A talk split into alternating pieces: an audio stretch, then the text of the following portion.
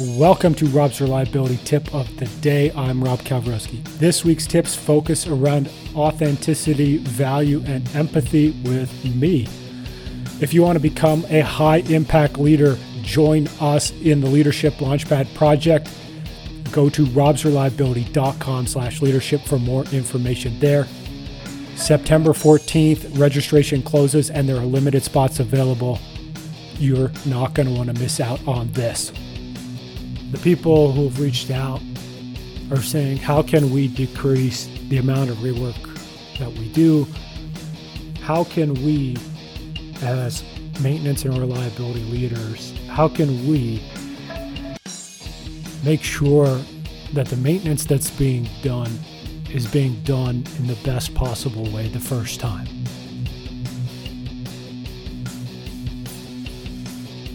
And a lot of these questions, they go towards a very old school management approach. They're looking at lengthening the job plans.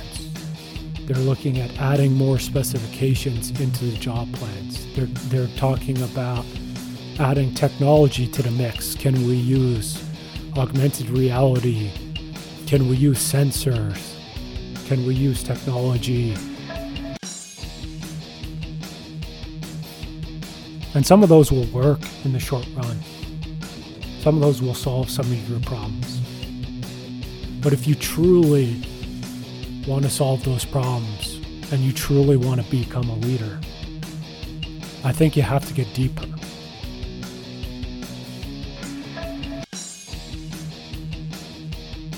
You have to ask yourself more than just, do the technicians, do the mechanics have the right tools? Do they have the right training? Do they have the right authority? Yes, those will be the baseline of what they need. And without those, it's going to be hard for them to do the jobs correctly.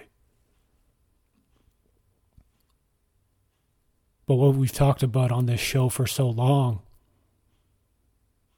has been human-centric leadership.